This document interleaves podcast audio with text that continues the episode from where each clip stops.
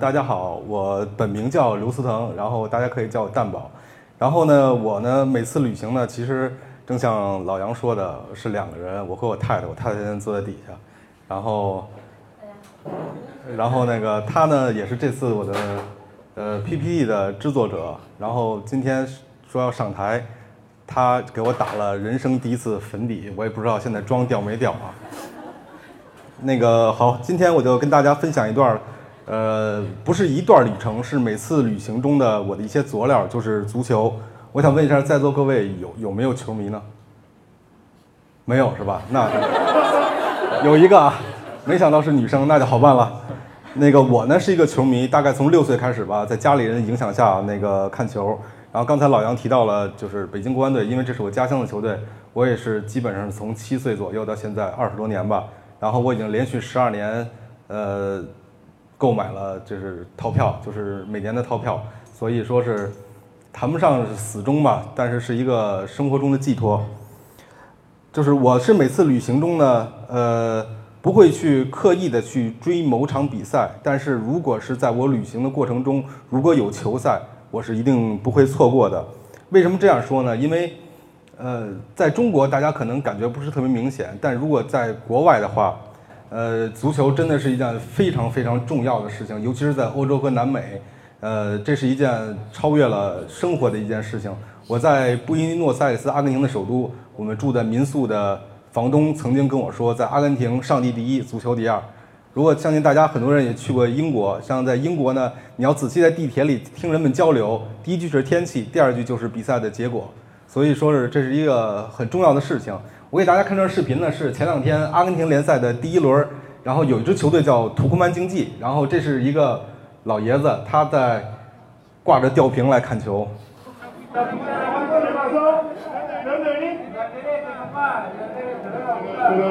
就是简单的给大家看一下，这就是南美人对于足球的热情，宁愿不在医院也要来现场支持自己球队。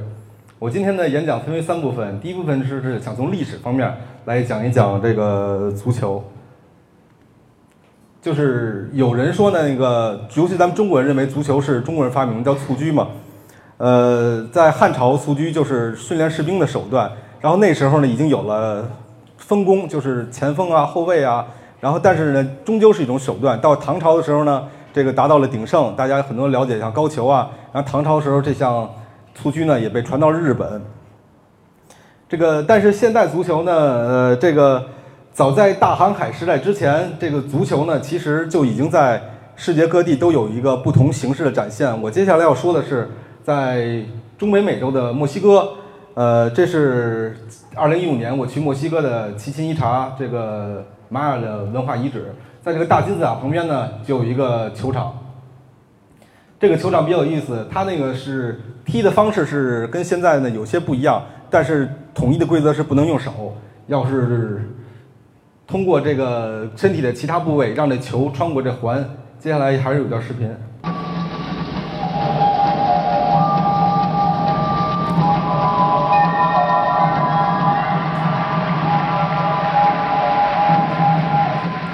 看起来有点蠢是吧？呃，但是这个比赛呢也是有胜负的，尤其是输了的一方会有奖励，就是被斩首献祭。在这个球场上，在这个金字塔旁边会有很多浮雕，就是展示当时这种场景，就会有一个被献祭的一个过程。这个球场非常有意思的就是它有一个很好的音效，它这个纵深是一百三十五米，你站在球场的这边拍手，那边也能非常清楚的 sorry 也能非常清楚的听到，以至于你会在这个球场看见很多人在拍手，就是不停在拍手，掌声在这个球场内是此起彼伏的。呃，我一直想一个问题，说就是，呃，以球形这个工具啊作为一个运动工具，这个不难理解，因为它毕竟好运动嘛。但为什么大家都选择了用脚这种方式，而不是用其他的方式呢？我自己总结的是，这可能是基因决定的。你像咱们这个。玛雅人也是从根据这个人种论啊，也是从亚洲通过白令海峡走过去的蒙古利亚人种，所以就是可能是这种基因的天生的基因，让中国有了蹴鞠，让在墨西哥也有了这种所谓的足球吧。呃，刚刚过去这世界杯大家可能都看了，尤其是英格兰球迷经常会唱一首歌叫 It's Coming Home， 因为说明了英国是现代足球的发源地嘛。其实呢，我接下来分享的这段旅程呢，就是跟英国的足球有一定关系，但它不不是发生在英国，是发生在意大利。呃，一四年我去，我从我开车从法国的尼斯要到意大利的米兰，中间我特意去了一趟热那亚。热那亚也是前两天有个不幸的事发生了，就是这个大桥倒塌了。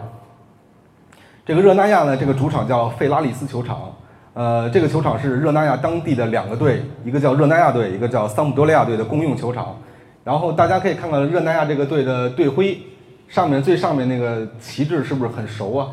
是不是有点像英格兰的旗帜啊？其实这故事是这样的，就是热那亚是当时意大利的一个对外开放的一个港口，然后英国人呢在这里登陆一百多年前，然后把足球带到了意大利。当时呢，有几个英国的海员说，我们要在这儿成立一个足球俱乐部，我们要开展这项运动。但是这个旗子跟英格兰是没有任何关系的，尤其是上面这个十字旗，这要源于更早的十字军东征时代。这个是这个十字旗呢，是当时热那亚公国的国旗。当时所有的十字军都会从热那亚的港口出发，所以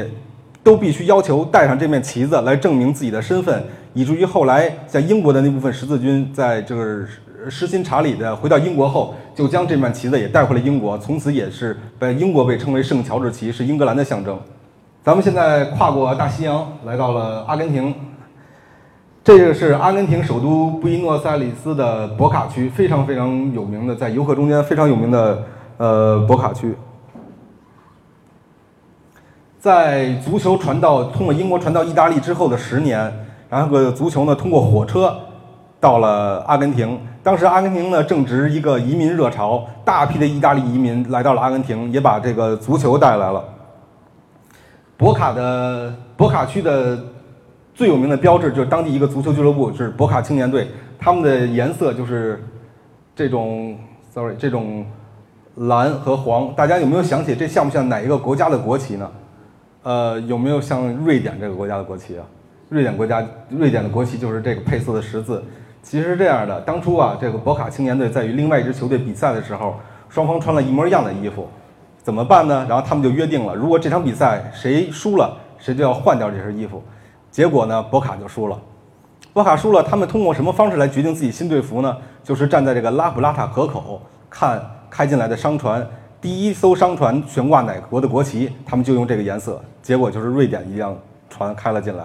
所以一百年以后呢，咱们都不会记得当初赢球哪个队伍了，但是这博卡的经典的蓝黄色却永远留了下来。在这个博卡区啊，就是你要找到这个博卡青年的球场啊，特别简单，顺着这个标志性的蓝黄色，顺着这个标志性蓝黄色在街角就能发现一个巨型的球场，就是博卡的糖果河球场。其实它是有一个本名的，但是因为这个球场的狭长，一会儿我会给大家看图，非常像一个巧克力盒子，所以叫糖果河球场。大家都知道这个球王贝利，那球王贝利在这里比赛过，他就说世界没有任何一个球场气氛能跟这里相比，我走进来的时候我的心是颤抖的。这是在博卡青年的糖果河球场里面。这是刚刚开始的阿根廷甲联赛第一轮博卡青年的糖果河球场的状况，它这个球场跟其他球场不一样，它非常陡，所以营造一种压迫感很强的气氛，尤其是对客队球迷。在这个球场旁边呢，你能跟很多巨星合影，像梅西啊，对吧？马拉多纳啦，然后这是特维斯，这个还有马拉多纳跟帕勒莫，这是也是博卡青年历史非常有名的一个前锋，他的创举就是一场比赛踢丢了三个点球。博卡呢是。呃，布宜诺斯艾利斯最具生活气息的贫民区，它那个在拉普拉塔河的两岸，其中呢，呃，有一边呢是相对比较成熟的商业区，就是我现在给大家展示的这条街，呃，有很多小贩啊，有很多文化的一些地标啦，像这种五颜六色的，用剩的，就是漆船剩下的漆，因为当地的平民老百姓他买不起油漆嘛，他用码头漆剩漆船剩下的漆来漆自己房子，所以就是呈现很多种颜色。但是呢，我建议大家如果去博卡区的话，一定要去它的另外一岸，也就是呃被各种的旅行攻略所拒绝前往的那个治安不好的那一个。当然了，大家一定要白天去啊，因为只有那片区域才是最具阿根廷、最具南美气息的区域。大家可以看到有老大爷在街边喝着马黛茶，因为去过南美人都知道，就是阿根廷人多么喜欢马黛茶，还可以看到小孩在街边踢足球。然后接下来呢，我跟大家就是从文化上来聊一下这个足球。有人肯定会说，像大部分我估计在场人会说，呃，我不太懂足球，我怎么能将足球就是作为旅行的一部分呢？就我给大家建议，就是去发掘足球所蕴含的一些外在的东西，一些汤汤水水，比如说这文化。呃，说起球迷文化呢，我想先说一段与足球无关的一个经历。这是二零一五年在美国，然后我们俩一块儿在开车横跨六十六号公路，第一站叫圣路易斯，这个地方是美通往美国西部的一个一个关口，一个一个地标的一个一个城市。然后在那天呢，我们俩偶然的赶上了一次美国 M L B， 就是美国棒球大联盟的比赛，是圣路易斯红雀队对堪萨斯酋长队。然后我就惊奇地发现一件事情，就是比赛结束以后主队赢了，而且这个堪萨斯酋长队跟圣路易斯红雀队呢是在一个州内，都是在密苏里州内，所以这在足球的概念中就叫德比，德比就意味着仇恨。但是我所看到的两边呢是有说有笑的，而且连输球的一方都会主动跟我 high five， 我就当时非常不理解，因为在我常看足球的概念里，足球只有两种情绪，一个是爱，一个是恨。没有这种第三种第三方的友好的感觉。然后后来呢，经过有很多人交流，就是我渐渐理解了，这个美国人把体育运动，尤其是球类运动看作是娱乐，而其他地方人更多的认为是信仰，所以这就是他们来说更重要的一件事情。说到信仰呢，我就想跟大家先介绍一个词 ultras， 这个词呢是从这个拉丁文的 ultra 也英文也是这个词引申而来的，这个词就是咱们在字典里如果翻就是极端球迷，其实代表了一种球迷文化。 Ultras 意味着超乎寻常的激情，他们会有这种方式来为自己球队助威。然后大家可以看到，这是德国的多特蒙德队的主场，这种就是方式叫 Tifo， 是通过大的横幅来表达自己对球队的支持。这个 B V B 就是多特蒙德队的球队的缩写。然后还有其他的方式，就是烟火，这是一场波兰联赛，然后大家也看到那有 Ultras 的字样，球迷在用烟火来为自己的球队助威。当然了，这个 Ultras 这个不光是一些大家可能看到表面上应该很精彩啊，又有烟火又有巨型条幅，其实很多的这种 Ultras 球迷是带有自己的意识形态的，他会有意的去为足球增添一些很不好的政治气氛。像这些世界杯大放异彩的克罗地亚队，大家可能记得，其实在两年前的欧洲杯上，克罗地亚的球迷就曾经故意往场内投放烟火来阻止比赛进行，为了宣扬自己的民粹主义。所以这就是 Ultras 一些的糟粕的部分。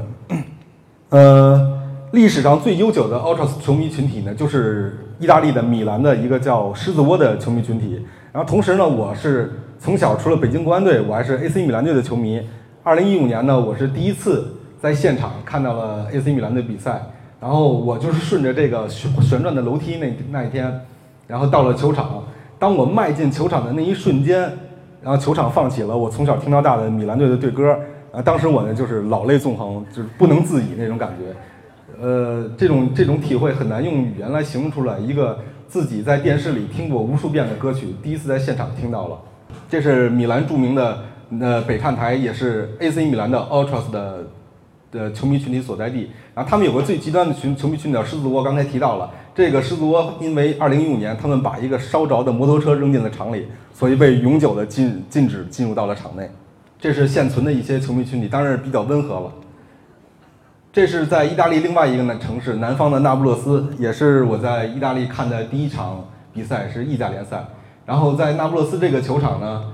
也是有这种球迷，他们通过燃放烟花的方式来为自己的球队助威。因为这是我第一次在现场感受这种球迷文化，真的给我吓了一跳。你可以想象到，在很很很一种很和谐的助威声中，突然有人扔了一个像麻雷子一样的炸药炸弹，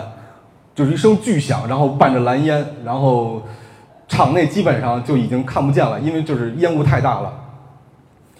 然后 Ultras 球迷呢有一个怎么说呢？有一个很明显的标志是，他们大多将围巾捂住脸，用帽衫把脑袋罩住。大家有没有人能想到这是为什么呢？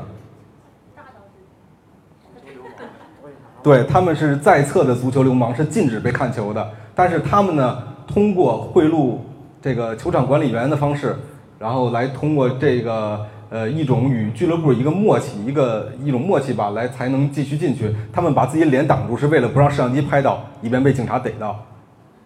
然后咱们再来说说足球发源地英国。英国呢，足球迷文化的跟欧洲大陆就很不一样，很不一样，没有烟火，没有这么极端的。大家呢，更多的是把自己喝高了，然后就扔进球场里头，自由发挥去唱歌。英国的球场呢，歌声是九十分钟是不间断的。他们呢会用一样的曲子，但是呢搭配不一样的词。每场比赛根据对手会自己去发明词，一个看台唱，两个看台唱，慢慢的，大概有那么十五分钟后，整个球场都会唱这首歌了。当然，这个歌的内容大多是少儿不宜啊。这是在英国的利物浦，利物浦有两支球队，一支叫埃弗顿，一支叫利物浦。然后我在埃弗顿呢看了一场英超联赛，那场英超联赛呢是两支中游队啊，埃弗顿对纽卡斯尔。然后呢，我呢那天呢是第一个进球场的，因为我买的票是第一排，这种专业的球场是没有跑道的，呃，第一排就挨着球场，它有的时候球员飞铲起来的那个草皮都能溅在你脸上，在比赛的时候，所以很刺激，很刺激的。然后在进入球场之前呢，我还跟这个球场的管理人员。呃，一个大哥聊了会儿天儿，然后这个去过英国或者英国留过学的可能都知道，英这个利物浦的口音是非常非常难懂。然后我跟他聊完以后，那哥们儿一拍我肩膀，小子，你英语比我还说的还地道。英国的球迷特别有意思，你可以看到那种穿着呢子大衣、拄着拐杖、戴着金丝边眼镜这种特别绅士的，他可能借道会说 excuse me 啊啊 please 啊这种词，但只要比赛一吹响哨，他就开始满嘴了少儿不宜了。各种的咒骂是是英文中最难听的词，所以我想说的是，骂人这种东西，因为足球本身是这个草根文化，骂人这种东西其实全世界都存在的，包括我在法国看了一场比赛回来问懂法语的人，那也是个不可描述的词，所以这种东西嘛，大家感受一下就好，无所呃不必要上纲上线。呃，这是前年我在德国看了一场比赛，这场比赛呢给我留下了一个非常深的印象，是球迷和球队的关系。这场很普通的德甲联赛，是主队是柏林赫塔队对沙尔克零四队，然后这场比赛呢主队踢得非常好，二比零赢了。然后等到散场以后，嗯 ，sorry， 等到散场以后呢，有一个有有一个举动令我非常吃惊，这是我从来没见过的，就是输球的客队球客队的球员集体来到了远征军的看台上，然后队长呢拿着一个话筒一直。在跟球迷们在解释着，可能我估计是解释着比赛为什么会输球，并且感谢他们到来。迎接他这个迎接球员的时候呢，是球迷们用嘘声迎接的；送走这种败军之将，球迷是用掌声送走的。所以我觉得当时是这才是一个球迷跟球队一个羁绊了一个近一百年的一个传承以后留下来的一种关系吧。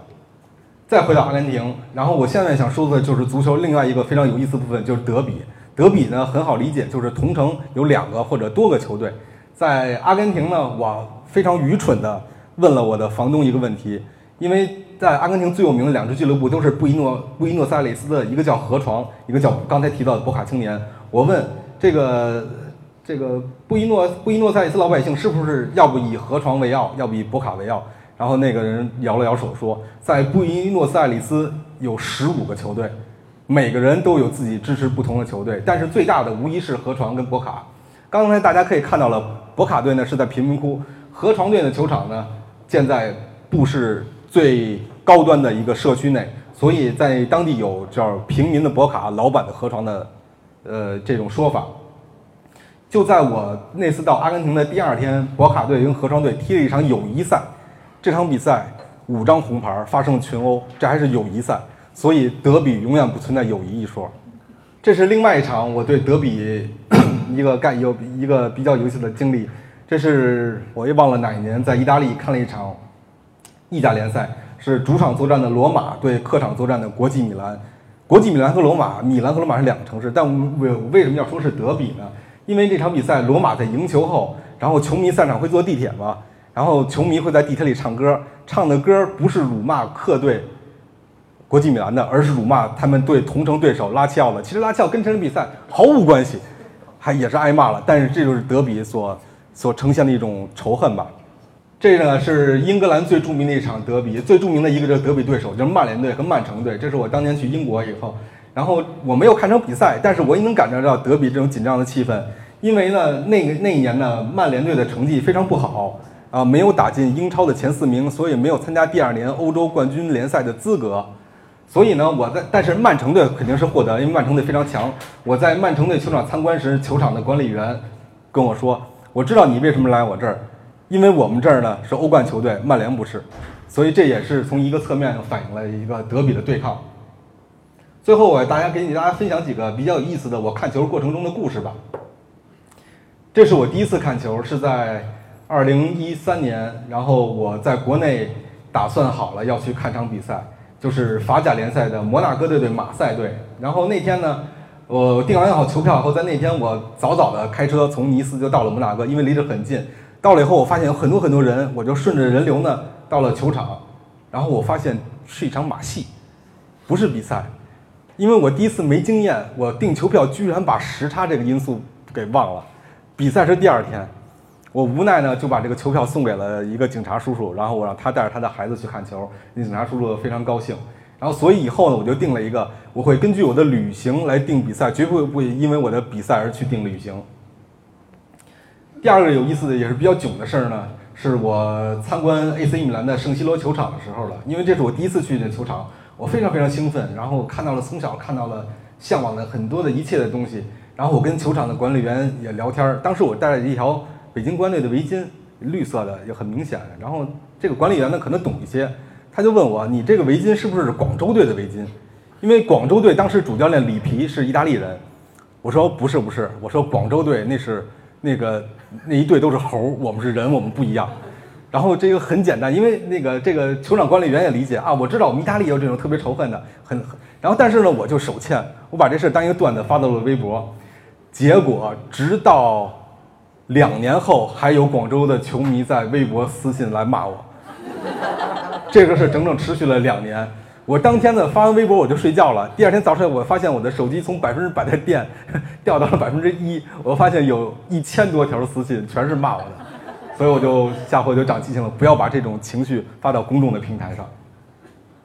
然后我呢在旅行中呢也是邂逅过一些球星，这个呢是我在今年去厄瓜多尔路上，在墨西哥机场，有人知道这是谁吗？对，这是日本国家队的最有名的球星本田圭佑。呃，我在墨西哥的机场，我当时呢这是背对坐他，然后侯宝呢看见了，说，当然侯宝不认识他是谁，侯宝就说有很多人跟前头那人合影，我说可能是哪个墨西哥的小明星吧，然后我自己回头一看不对，怎么有亚洲人找他合影啊？我亚洲人不可能说认识墨西哥明星，我就往前看啊，原来是本田圭佑。这次呢合影包括交流呢还是很很很顺畅，我祝他在世界杯上呃有出色的表现，但是之前有一次经历呢要比这个囧得多，还是那年在那不勒斯，然后我跟侯宝一块逛街，在一家商店里我看一个高高大大的一个黑人，然后穿着那不勒斯队的夹克，我一看后来我想了一下，他呢应该是当时在那不勒斯踢球的一个荷兰球员叫德古兹曼，他是荷兰国脚很厉害，然后呢我当时脑袋一片空白，我就不听指使的，我就过去跟他交流，我说你好，你是德古兹曼先生吗？他说是的，然后我说了一句非常不恰当的话，我说我很欣赏你，你在我的足球经理游戏里表现特好。我, 我然后就没有然后了。啊，今年夏天呢我去了世界杯，然后世界杯呢是一个跟我刚才讲的那些啊硝烟啊仇恨啊完全不一样的一个一种体验，是一个世界的一个各种人的一种大聚会。在世界杯是在世界杯这期间，在莫斯科街头大家见面，你不用说 hello 作为你好，而是问 where are you from， 你来自哪里，因为有太多太多国家的人出现在这儿了。大家可以先看着，这是世界杯一段视频，我的一个混剪。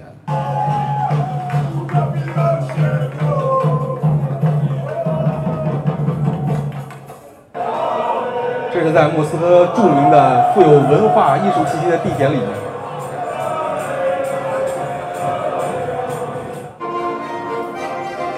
这也是在地铁里面，这个是那个特别火那个 Despacito 那首歌。呃，看的一场比赛就是巴西对哥斯达黎加。我为什么要看这场比赛呢？因为有有有熟悉的人可能知道，就是巴西队里头有一名球员，呃，是在北京国安队踢球，就是我们北国安队的队长奥古斯托，我也是为了他而选的这场比赛。这是赛前的巴西队球迷。然后非常有意思的是，那天我穿着我的国安队服，然后我在非常冷那天圣彼得堡十七度，然后我边走，不断有人在跟我打招呼。我发现从北京来看球的国安球迷好多好多呀，他们都穿着国安队队服。当时十七虽然十七度，但我心心里头特别特别暖。好，这是我今天的分享。然后最下面呢是是我们的一个二维码，我也希望大家有共同理想和爱好的壮游者们，我们一块儿，刚才老杨话怎么说？共商大计是吧？共享未来。好，谢谢大家。